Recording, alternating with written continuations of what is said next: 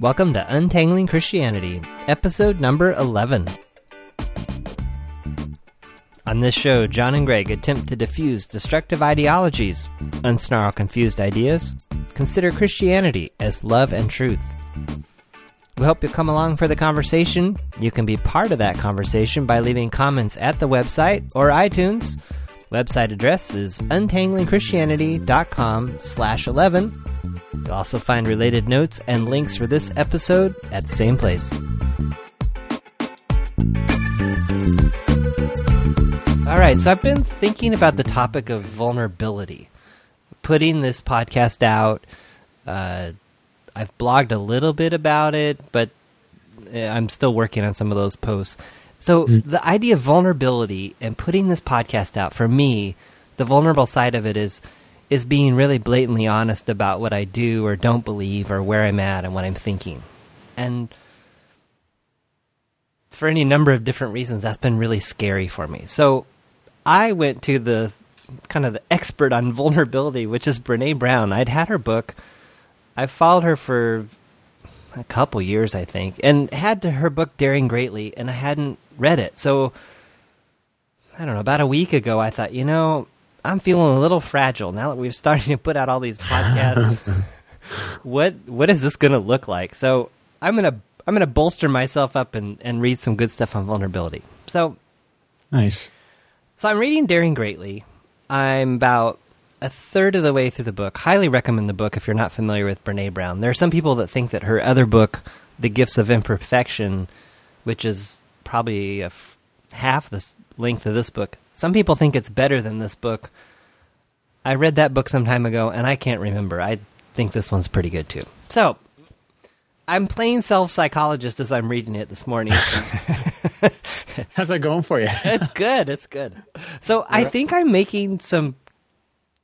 I think I'm making some connections here, and and maybe they're not connections, but they're just different things that are kind of floating around. And sometimes when I throw these things to you, all of a sudden we have these epiphanies and discoveries. So there might be one here, there might not be, but it seemed like something worth taking a shot at. So right. where I'm at in the book, she's talking about. I'm on page 104, 105. The, the section of this book is actually talking about shame in the context of relationships.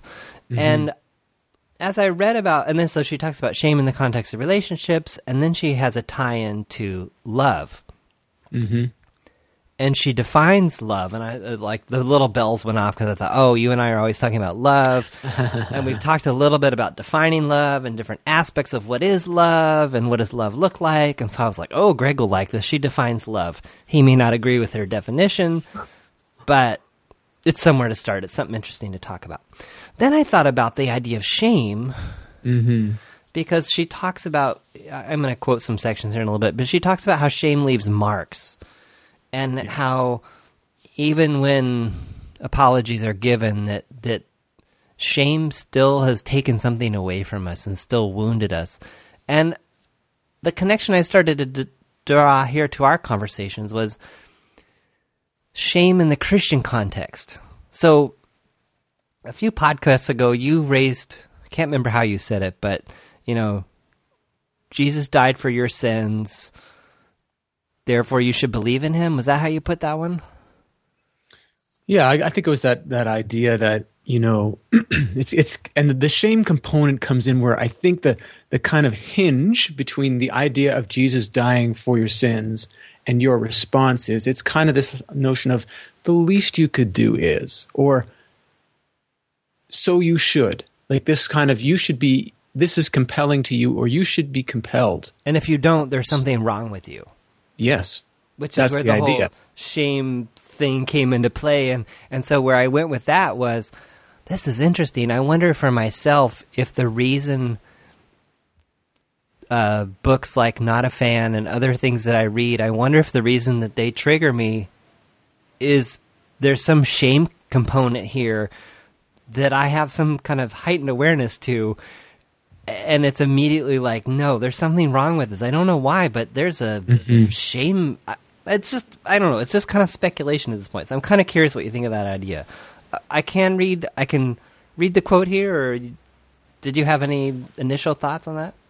Well, you know, I, I like the I like the idea that you know you are essentially saying that you have a, a sensitivity to an ability to to you know perceive when the shame is being put out as as the motivator and i guess i mean i would sort of back up one step and say you know with with the books we've been reading we we we, we certainly have given uh, not a fan a very uh, close read and we've taken a lot of time with that book. Uh, we've really just dipped into, and, and, maybe we'll hopefully get more into Francis Chan's uh, Crazy Love. Um, but I, at, very least, with Kyle Idleman's not a fan because we spent so much time. I think it's fair to say that what the, I'm I'm always asking myself the question, and I, and through those podcasts, I ask this question, you know, just kind of put it out there and said, I'm really hoping the author was will go in this direction. I'm really wondering what the author will will tell us about this, and that is why are you doing this? What's the motivation? And in so much of this, every time I uh, I, I, encounter uh, someone who's a Christian and we kind of get into conversation, um, you know, if we do, and if it's a valuable conversation and it's uh, you know the, it's a respectful conversation where, where that person is interested in in talking with me, um, I'm generally interested in talking with other people about this stuff. Um, but I, I'm always curious to to to know, and I try to be very gentle about this. You know, so so what's where does this come from for you? What, what what's involved? Why why be a Christian? You know, and and so often the response I hear, and I may have recounted this story to you, John, about how my daughter was speaking. She's thir- she was at the time twelve and speaking to another twelve year old girl, and uh, the, the, her, my daughter's friend said to my daughter, "Are you a Christian?" And my daughter said, "Well, no, uh, no, I don't think so. Are you?" And uh, the other girl said, "Well, yes, I am." And my daughter said, and, and just asked her about that. And the, the girl told her this story. She said, "Well, you know, my mother was talking to me, and she was telling me about." Um, God, and that I can have a relationship with God, and if I choose to have a relationship with God, then I will go to heaven. And if I don't choose to um, kind of be friends with God and uh, have a relationship with God, then I'll go to hell. And so I chose to have a relationship with God. And you know, I'm not uh, I'm not snickering at the end of this as though you know you and I have talked. The reason I would be snickering is because is there really a choice there, particularly if you're 12? And I would say no, there's probably not a choice. No, uh, and this is, well, that's the same and this is the same idea I feel like I've raised a few times ago, which is mm-hmm. there's it's an it's not really a choice. It's kind of a no brainer. Like why would you, why would anyone why would well why would someone so young but even older why would you say no I don't want to go to heaven I want to go to hell? Like no, why would anyone in their right mind make that choice? exactly exactly and, and and I think it's it's bigger than that. I think I think what I'm seeing too is that you're talking about shame, but I'm also, um, you know, I, uh, it's hard for me to it's hard for me not to go down this this track. So I want you to kind of uh, I'm giving you the reins and rein me in if I go too far. But I would I'm just going to try to be super brief if I can because I think this really bears on it. Because my background um, has been a, is an abusive background. Uh, when you are when you live in a family where abuse is perpetrated, and you come out of that family and, and at some point later, usually years later, you assess that and you kind of uh, sift through, you know, what, what was my family like? What was going on? And invariably in abusive families, there are the same traits that take place, regardless of the type of abuse, because, you know, typically um, abuse is, is, is uh, secretive, it is shameful, and it's fearful. It's a culture of lies, deception, fear, shame, and control. And so when you mentioned your, you know, heightened sensitivity to um, situations that uh, are really kind of run on shame, they they are kind of driven by uh, kind of a shaming principle or a shaming uh, intention um, I too have that, you know, and, and, perceive some of that. And so for me, I guess what I what strikes me from that story of my daughter and her friend is that um, there's so much fear in that situation, and um, you know, even when it's put forward, you know, God loves me and God wants to relate to me and wants me to be uh, God's friend or God's in God in right relationship with God, however it's framed.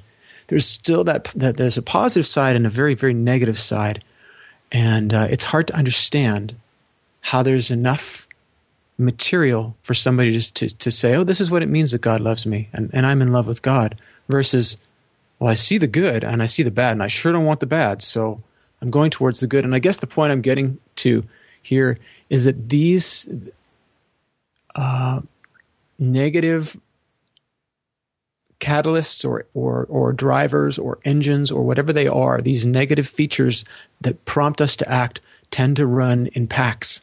They tend to occur together. So when I see this, when I see fear, I wonder and I ask myself, will I find shame here? Will I oh, find so there, Will I find silence here? And the silence I find is the unwillingness to engage with other perspectives. So when you begin looking at evangelical churches, my experience is they don't want to talk with and engage with people outside because they're afraid that if they do that, their faith will be threatened, or they who knows maybe somebody might might turn away. Right? I would say fear is one of the big boogeymen, or I don't know what. I think fear is a big motivator. It's used to motivate. Mm, mm, that's a good word it's used to motivate in this it's it's kind of another tool in the toolbox you know either fear or shame but i think what's yes. fascinating what you brought out is that there's a relationship between the two of them well there's a guy you know and i hate to get well huh i don't know if i hate or not it's You're gonna get to philosophical get, on us no i'm gonna get dark like dark as hell uh-oh i seriously because uh, i want to bring up primo levi so Primo Levi is a Jew who went through the um, the, the Nazi concentration camps in, sec- in the Second World War. And he's a philosopher and a thinker. And out of uh, those experiences, he wrote uh, a number of books. But he talks about, and and I, I am hesitant. I'm hesitant, but I, I want to try to take this principle without trying to imply that everything he said happens in churches. Okay, if we can just kind of, uh, if I can put that little caution in front of what I'm going to say next, he talks about evil occurring in networks, that there are always networks, that there's always collusion, that there are always, and I, and I mentioned some of the different motivators and catalysts that run in packs together, you know, fear and silence and shame. And um, I think that's really important to look at. I think even though I'm not typically talking about churches being evil, that's a pretty strong um, descriptor. But um, I think what he has observed about human nature can really help us understand. Again, I, am not. Uh, I don't want to apply that word evenly with a big, broad brush, but I do want to say that when you know I've gone into churches and I find that I can't start conversation. I can't. People sort of everybody has. It almost seems to me like everybody has their blinders on. And on the one hand, I think to myself, well, part of being able to have good discussions is is is having the experience of having had them. It's almost like being mentored in having good discussions. And you and I have been to L'Abri, and I think, at least I'll speak for myself, my ability to discuss ideas and even to be open to other people discussing things that I may not agree with or may not be comfortable with was really expanded by going through that process and almost being mentored through that process. Yeah, sometimes so in a in a very painful way. sometimes, yeah, like it, it, it, almost an acquired taste.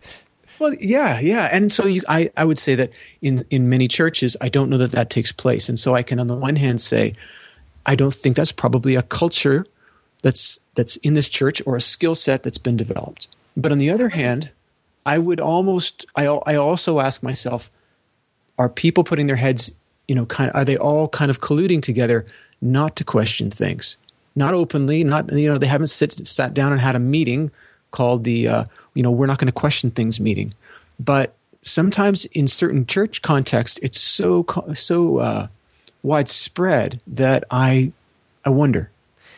Yeah, I would be I don't. I feel like evil is too strong to use there. I I would. Well, no, I I- could I see the. don't- I see the con. I'll see the network concept. That's a good way to put it. So we evil, don't have to kind evil of- seems. I don't know. A scale one to ten. I mean, evil is like a ten. I don't know what I would. um, I would. I guess I think more of the church culture is is maybe more. There's a conformity, like, is more Mm-hmm. the rule. which is really interesting when um, you've got a bunch of people who are supposed to be hanging out together because they're in a love relationship. Love does not prompt conformity. Love prompts creativity, inspiration, dedication. It prompts people to do things that are, you know, we say that love and madness are close together. So I suppose if there's conformity in doing things that are that demonstrate, you know, um, dedication, inspiration, creativity. If it's that type of conformity, then I think you've got a great place there. But I don't often see that.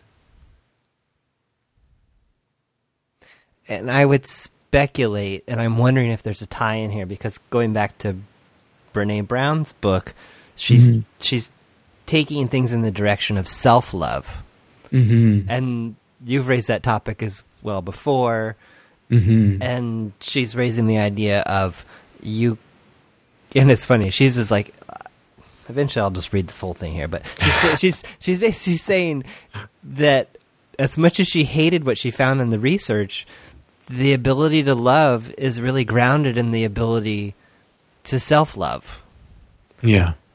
And so the way that I'm tying this all together is when I think back on Not a Fan, there were some pretty strong sections in there where self love was not even a possibility Oh, very much so. because you were supposed to be I don't know if he used the words, but I think we coined the phrase become a zero. That there was one section of the book, it's funny, I can still almost see the page in my mind. It was all about when becoming absolutely nothing and then God will make you into something. John, I'm right there with you. I'm flipping the pages. The book is in my hands. It's like on the right side, it's a right Yeah. facing page. Yeah. That- it's kind of crazy that we both remember this. Well, that whole part about uh, the Holy Spirit. So I'm on page 95, and it's a right facing page. Um, when he talks about the only way to be filled with the Spirit is to empty myself of me. And then a, a bit further down the page, when the Holy Spirit moves in and takes up residence, then you should increasingly find there isn't much room for you. I, I couldn't I couldn't think more oppositely. God is God is deeply in love with and interested in me. And God desires that my character be conformed to a right character. But in terms of personality, in terms of the, the meanness of how that character is expressed and the creativity and responsibility through which that is embodied into the world, God is thoroughly, thoroughly, thoroughly desirous for me to show up, as it were. There's plenty of room for me. There's plenty of room for the Spirit. It's like saying, listen, you know what? We've got one child now, we're going to have another one. And that means there's less love to go around. if you understand love, you understand that that is the most ludicrous concept. And when you apply it to the number one love relationship that should exist in a human being's life, if, if, you, if, you're, if you're a Christian, it's exactly the same concept. So the idea of like you have to become a zero or there isn't much room for you or you have to empty yourself of you. You got it all. I think he's got it all wrong there. Well, and I, I want to. I guess I'm a little hesitant, even as you're saying that. What we don't know, I don't. What I don't. What we don't know is whether he would agree that self love equals. If emptying yourself is the opposite of self love. I- guess I'm wondering if we're putting words in his mouth. Well, I, I would still walk away from that. I mean, I, emptying yourself, I, I was even thinking of it just in terms of personality, in terms of who you are. No, I totally, Yeah. I totally agree with you there. I, I was just kind of cutting it back against my original thought, I'm wondering, eh, is that a fair one? Yeah. Well, maybe the other way of looking at it that I've often heard expressed is uh, essentially it boils down to this idea that if I do something right, it's God.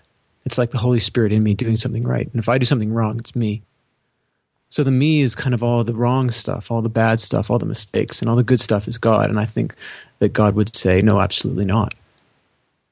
You know? Um, and I, I think somebody like, if you read the Apostle Paul and you really take seriously what he's saying, he doesn't say that at all. He's he was a Jew of the Jew. He kept the law. He kept the law. He literally kept the law. He didn't break the law. You know, had everybody done what he had done, uh, this the story would have been different. Um, so it's not, you know, and he's not talking about being sinless. Keeping the law does not equal being sinless. It means keeping the law. It means when you would commit an offense, you would make reparation for that offense in the proper way, which may involve sacrifice. Um, in the, you know, in ancient Near Eastern uh, uh, times in, in for uh, Israel, but um, I think part of that, just that whole idea, it, whether it's personality or whether it's, you know, I never do right things, I never do good things, I never do valuable things. And so I've got to be less and less myself so that there can be more and more of God. But the idea is that, you know, God's in relationship with you. God's not looking to get rid of you, God's not looking to take you over. God's looking for you to be the most and best you that you possibly can be through being in right relationship with God. That's what's supposed to be going on. So we don't lose ourselves. And this whole idea of self love comes out of, you, you know, I, I know that I go to bed some nights and I've been a jackass at certain points in the day and I don't like me. Well, when you turn it around and you realize, you know, it's a different day, different set of circumstances, and you've really done some, you made some good calls. I go to bed, I sleep well loving myself is a lot about in the context of being in relationship with God is is in the context of I love who I am becoming through being in that love relationship with God. And so that whole piece uh, it's it does come out of that relationship with God, but it isn't about me sort of disappearing or being second place or any of that. Well, and that's I I think this is a good time actually to read some of this because she talks about the idea mm-hmm. of practicing that love is a practice. Mm-hmm. So I'm on page 105. Um, some of this kind of doesn't apply to what we're talking about, but some of it does. So I'm just going to read some sections of it, and then we'll see what you tell me if it ties in or not. So okay, and you're in the book called Daring Greatly. Daring by Greatly Brene by Brene Brown, page 105. Okay. If okay. you asked us today, so she's talking about th- this chapter is on relationships. Mm-hmm. I'm I'm stretching it a little bit to apply to Christianity and love, but I th- I think it works. So she says, if you ask me, if you ask us today what we believe is the key to our relationship, she's talking about with her husband. The answer would be vulnerability, love, humor, respect, shame-free fighting, and blame-free living. We learned some of that on our own through good old trial and error, but we also learn from work and the research persi- but we also learned from work and the research participants who were brave enough to share their stories with me. I'm so grateful to them. And then she talks about the pain of feeling shame. And then she continues, thankfully, we can apologize for shaming someone we love, but the truth is that those shaming comments leave marks, and shaming someone we love around vulnerability is the most serious of all security breaches. Even if we apologize, we've done damage, because we've demonstrated our willingness to use sacred information as a weapon. The link I want to make there is mm-hmm. she's talking about kind of we're vulnerable with our partner, they use that information against us, it hurts us very deeply. I would like to place kind of God and Christianity at somewhat the same level. When those things are used in ways of, you know, surely you would believe because of this, or how can you not do this or not believe this because of that? Or, um, I think those things cause similar damage. I'm smiling. I'm nodding. Yeah, I, I think you're. I think you're right on. I think that's a great parallel. Okay, so she continues. In The Gifts of Imperfection, that's her other book, I shared the definition of love that I've developed based on my data. Here it is. We cultivate love when we allow our most vulnerable and powerful selves to be deeply seen and known, and when we honor the spiritual connection that grows from that when we honor the spiritual connection that grows from that offering with trust, respect, kindness, and affection. Love is not something we give or get. It is something that we nurture and grow a connection that can only be cultivated between two people where it exists within each one of them. We can only love others as much as we love ourselves. Shame, blame, disrespect, betrayal, and the withholding of affection damage the roots from which love grows. Love can only survive these injuries if they are acknowledged, healed, and rare. So the the self psychological analysis that I do of myself here is I say, huh, if I felt some of this shame and other things in the Christian church context, mm-hmm. is that some of the reason that I find some of these things to be so triggering? Great question. What do you think? I think so. I think so. I'm not sure to what degree or exactly where those connections are, but mm-hmm. I, yeah, I do think there's something to that. Uh, so there's a couple more sections, and I'm curious what you think about this. So carrying on, she says, developing this definition was one of the hardest things I've ever done. Professionally, it just seemed arrogant to try to define something as big and as important as love. It felt like an endeavor best left to the poets and the artists.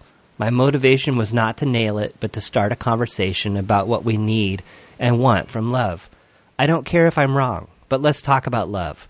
Let's have some conversations about the experience that gives meaning to our lives. I love that. That's what we're doing here. That's so, and along the theme of vulnerability and putting yourself out there, mm-hmm. I'm really doing that in these podcasts. I mean, I'm guessing some people might think, oh, you know, John just published, you know, is just doing these podcasts to to grind an axe and to, you know, get stuff out there. Well, it's to get stuff out there, but part of it is to is to really is to try to practice being vulnerable and I'm already finding strength from it. It's it's been very good. So so she closes it uh, I'm skipping a paragraph. Then she says as we talk about shame and love, the most pressing question is this. Are we practicing love? Yes, most of us are really good at professing it, sometimes 10 times a day. But are we walking the talk? Are we being our most vulnerable selves? Are we showing trust, kindness, affection, respect, and respect to our partners? It's not the lack of pro- professing that gets us in trouble in our relationships. It's failing to practice love that leads to hurt. Hmm. Hmm. So I just thought, in the context of the books and things that we talk about, it's really easy to talk about these concepts. It's really, but but you gotta you gotta live them out. You gotta do them too. Yeah. And when it comes to love, yeah, I think that needs to be loved out. loved out. That needs to be lived out. When it comes to some of these other things, they need to be lived out too, or they but they don't work. Yeah. I think what what I'm what I've been trying to advocate more than anything is for for a disposition towards God out of which flows the kind of directive energy required to be really to be a human being as I should be. So, what I mean by that is that um, the disposition is love it's it has an energy, but it also has a has a directive energy. It's taking me in in certain directions, and um, through allowing myself, it's like being in a stream. You with a with a with a current, not a crazy stream with heavy rapids, just a, a current. You can allow yourself to go with that, or you can cut back against it. And uh, you know, personally, I I do both all the time. Um, what I want to be doing is kind of going with that current which means staying in that relationship, being vulnerable and open to God, trusting God, acting with respect to towards myself, towards the world around me, because it's part of what comes out of and goes into that relationship with God. God is not the world around me, God is not the people I see. But there is a relationship that grows out of the um, relationship that I have with God that affects all of these things, including how I respond to myself. So, that whole idea of loving myself. Um, yeah, in terms of in terms of her her idea of practicing, yeah, I mean, I think I think um, I think that's very true. You know, so I, for instance, can't be in. I don't think it's. I don't think it's possible. I think whatever I might call love, if it does not, at some way, at some time, and in in, in fairly substantially, actually, if it doesn't impinge on how I act, then I'm not really sure that that is love. But I don't want to go as far, and I know I know we've we've kind of broached the subject. I'm not trying to. I don't want to go too far into it, but you know, M. Scott Peck has this distinct this this kind of view of love where there is no love. Like love, um, he ties together the idea of love and action. Just actually, one second. I'm going to grab that book. I think he starts by saying love is a decision. Yes. Yep, he's um where is he here? Love. Yeah. He's got a different definition of love. And and I really I really like like this um you know, love is as love does. And on the one hand, I totally agree with that. You know, but on the other hand, I think what happens is that people people do get thwarted you know, like if someone was to say to me, um, you know, if if uh, you know my abuse came through my dad, do you think your dad loved you? Absolutely, I do. Was that real love? Yeah, I think there was real love in there. Was that abusive action loving? Not in the least. Absolutely not. It was the opposite of love. And and all of that has to be possible within the same situation because it, it, it occurs.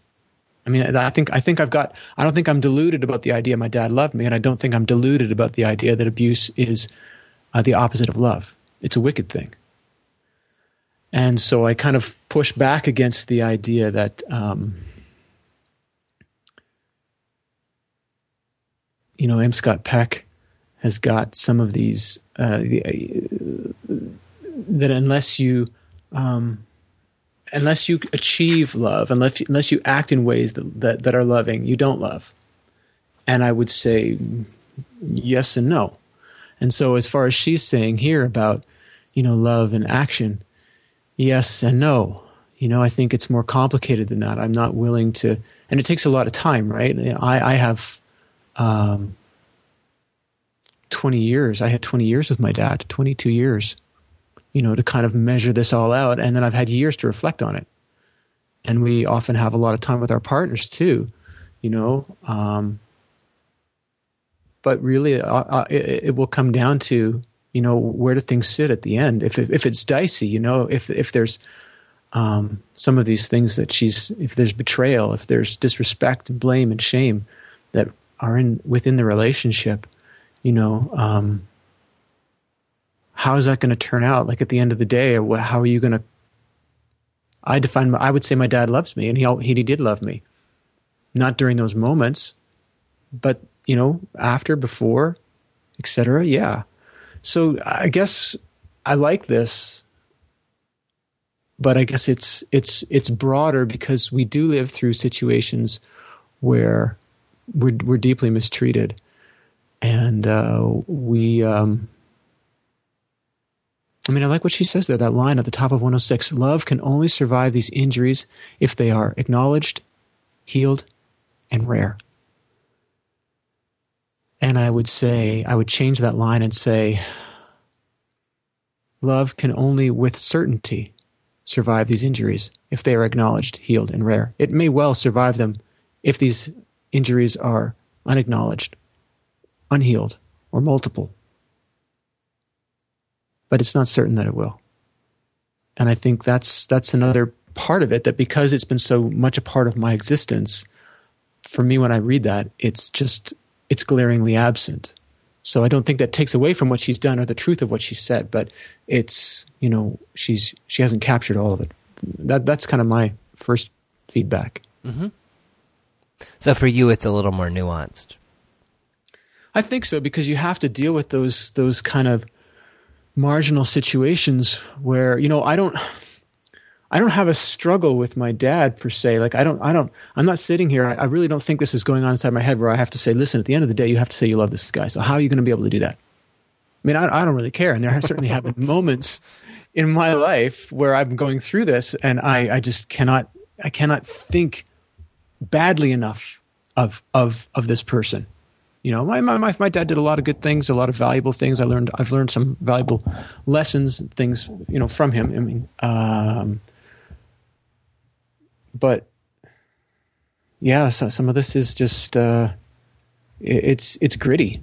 And I think, I think part of maybe, maybe another big part of this that I would really point to is that where these injuries are unacknowledged, so with my dad, unacknowledged, unwilling to do so.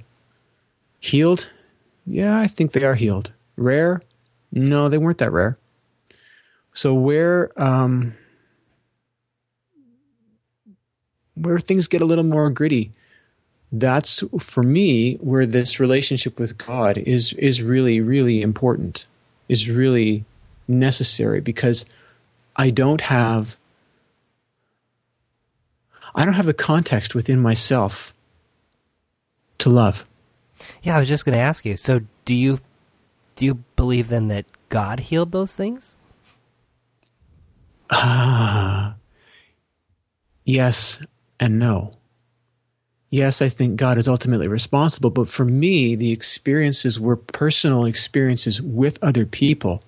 It wasn't sitting in my room reading scripture and I think that's why I, I kind of balked at Francis Chan's perspective.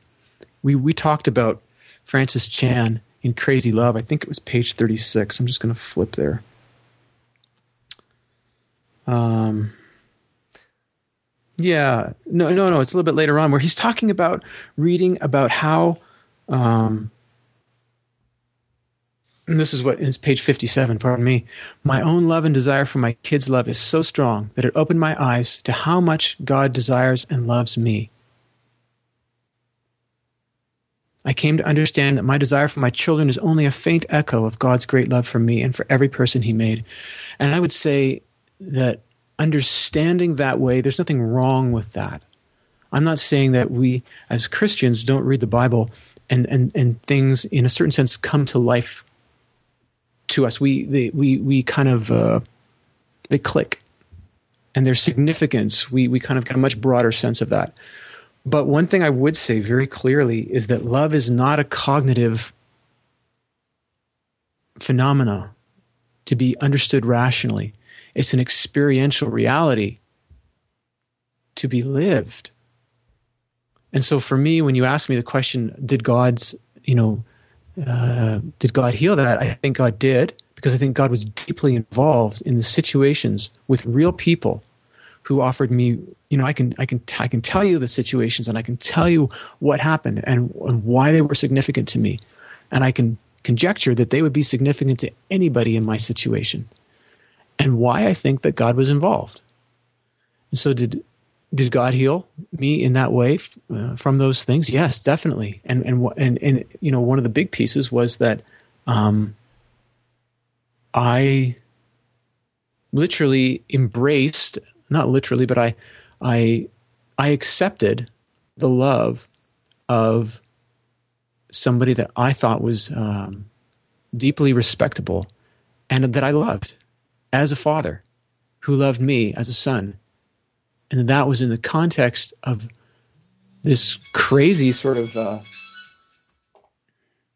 situation of, of, being at L'Abri as as someone who is not a Christian, and uh, and finding all of us and trying to you know get rid of Christianity, and finding all of a sudden that you know the effects of uh, my familial ab- abuse were on the one hand much greater than I thought they were, and yet in the same context you know, in the same place uh, very shortly thereafter, experiencing this tremendous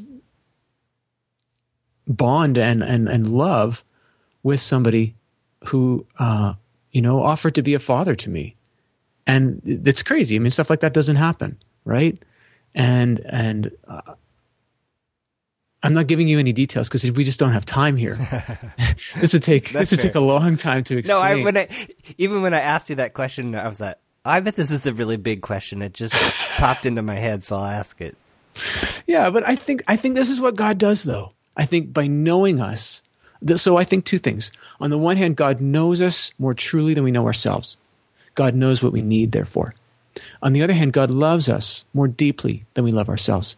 So God comes to us in ways that um, we need, and yet I th- I think I'm gonna my I guess my stance, my hunch, is that these things are always always contain aspects of love and aspects of truth. God knows us truly. God offers us true things about who we are, and acknowledges and and and uh, affirms the true things that we know about ourselves and about God and about the world. And yet, God is love, right? So, how that's going to work out for you or for somebody else, I don't know. You know, somebody may need uh, patience.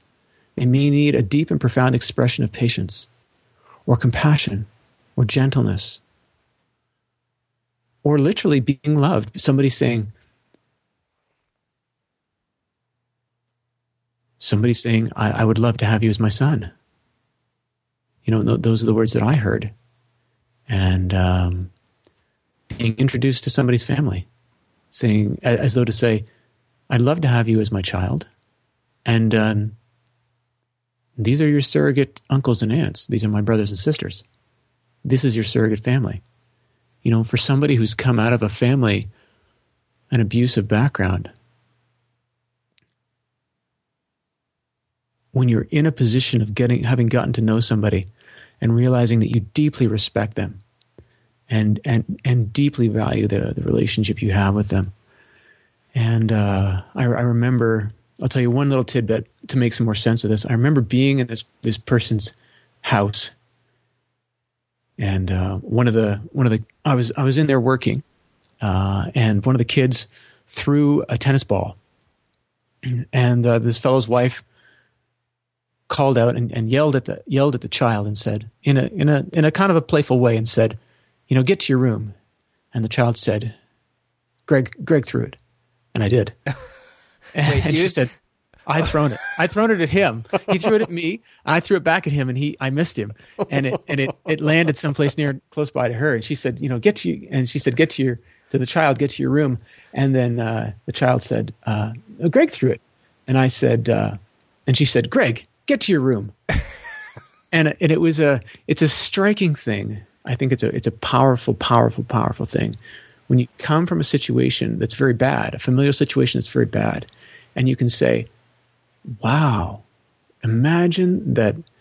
And I, this this probably won't make sense to you, and I'll try to do it justice. But um, in a household where you fear to be loved, it is a wonderful thing in a place where you feel deeply loved and accepted, even to be, in effect, punished. Because punishment in a house or in a family where you are deeply loved and respected is not punishment.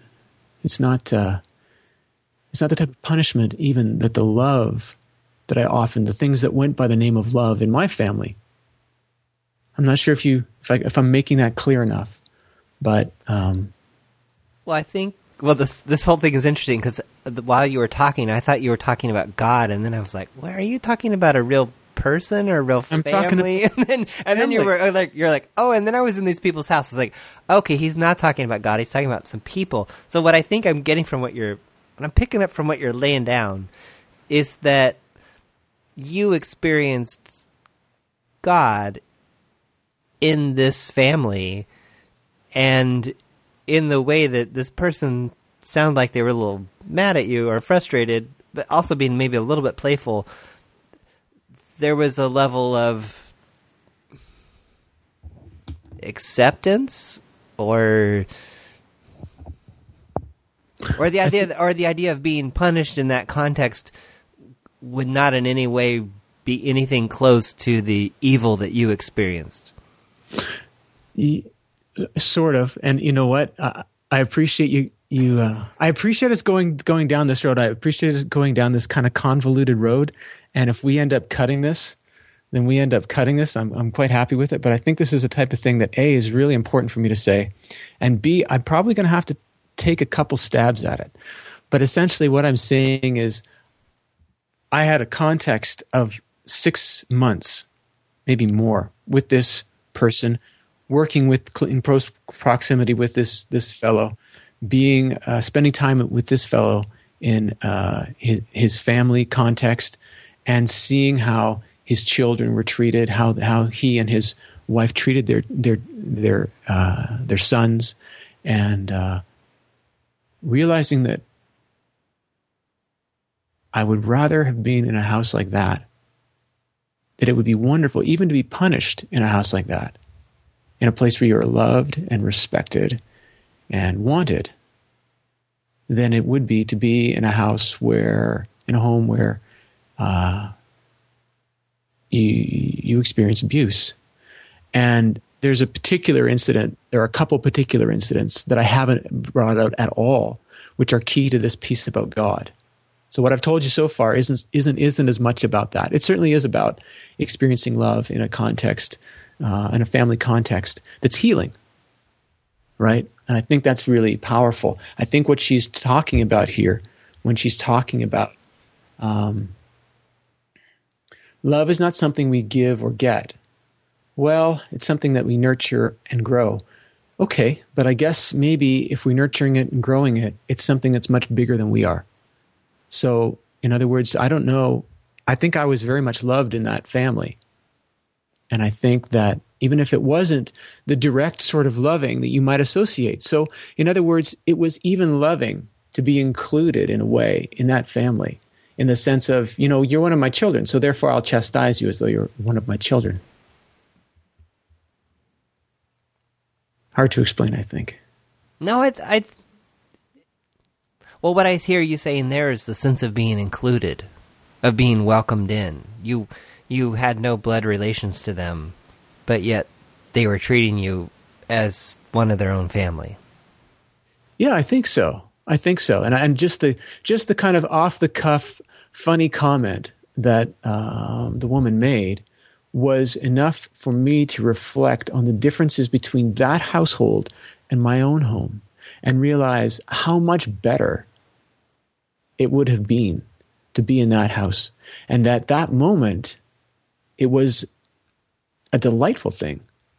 It was a welcoming, embracing thing to think of being sent to my room, as opposed in, in as opposed to um, being given whatever I might be given in my family of origin, and yet feeling through the effects of the abuse, the shame, uh, the secrecy, uh, all of that, that I'm unwanted uh, and unlovable. So it, it really puts a spin on, um, you know, this idea that uh, love involves us doing good things for other people uh, I think love involves us being rightly with ourselves and towards ourselves and towards others. And part of that was, you know, that I experienced was was, as you say, being included. Uh, I joked around that you know, hey, you know, you're you're here, and if you break the rules, then you might get sent to your room. and you know, I'm an adult. I'm an adult too. I was an adult. He was a kid. I was an adult, right? And so I'm like, she's obviously kidding with me, but it but it felt so. It felt so incredibly welcoming and it made me reflect on the differences between being punished, quote unquote, in that house and being loved in my own house. And I would prefer to be punished in that house than loved in my own.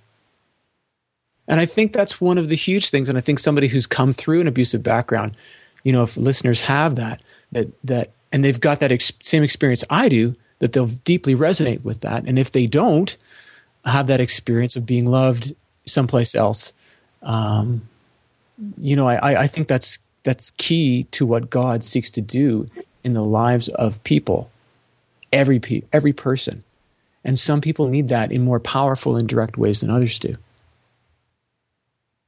Hey, sorry. Uh, that was so so so so. Uh, it's good, and you know we're getting to the we're getting to some stuff that's really really good and really important.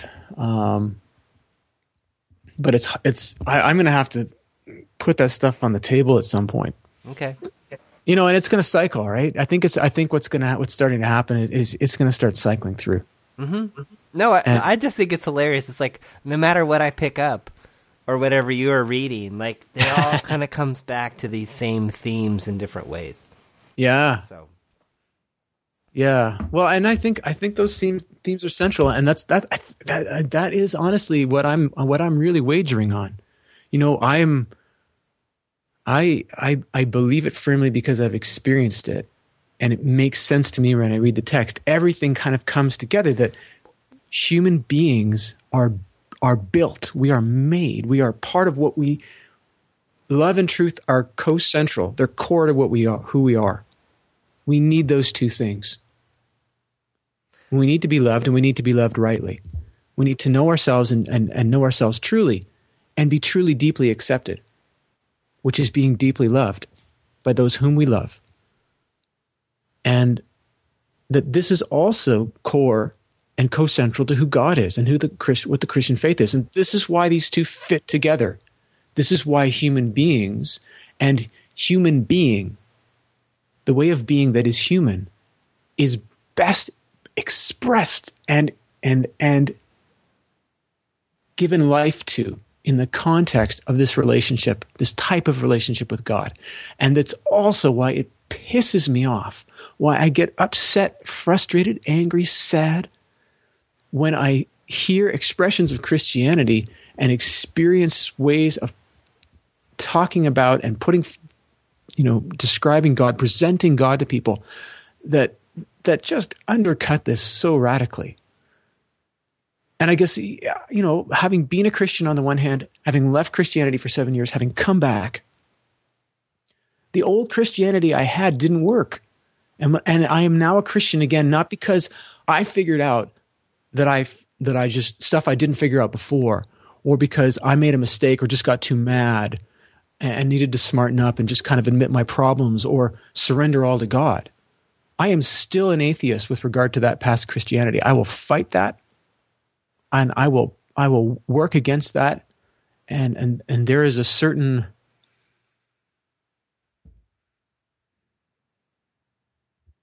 I almost want to say kingdom that that represents that I am thoroughly opposed to because I do not believe it works. I do not believe it, it best represents who God is. I do not believe it, it, it, it calls forth an embodiment of, of being human that is who we should be, who we best can be, who we most want to be.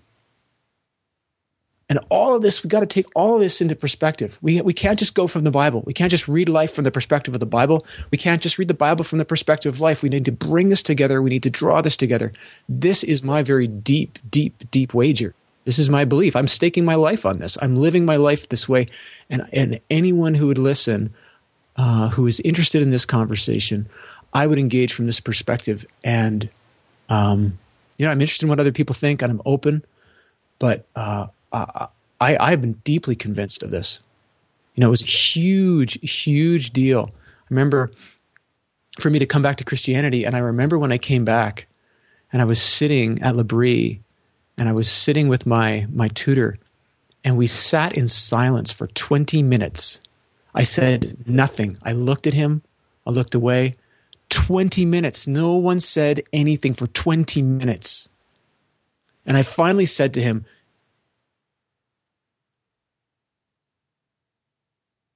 I'm sitting in his in the room in, uh, in a rec room, and I said, "Do you know what I see in this room?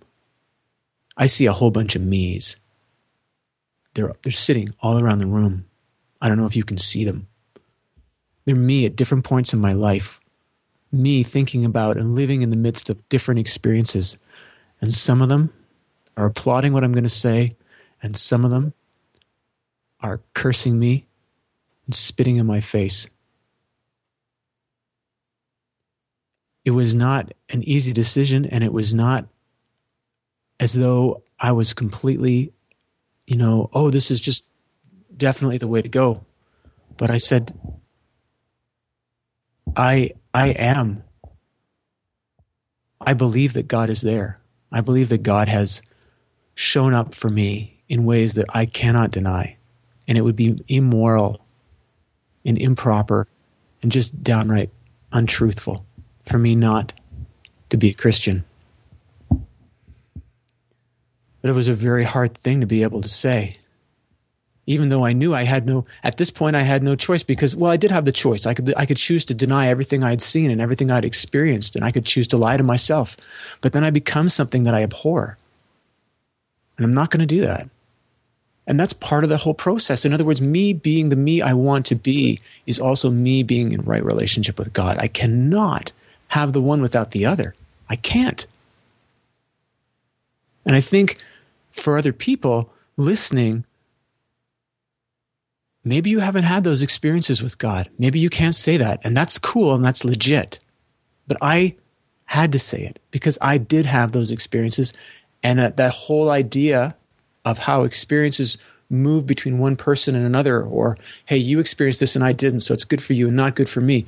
That's a totally different discussion. It's an important one, but it's different.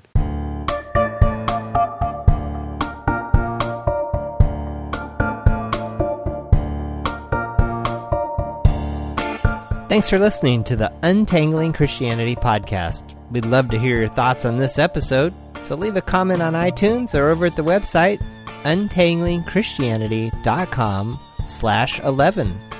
If you'd like to be notified by email when new episodes are released or other news, subscribe to our mailing list, also available at the website.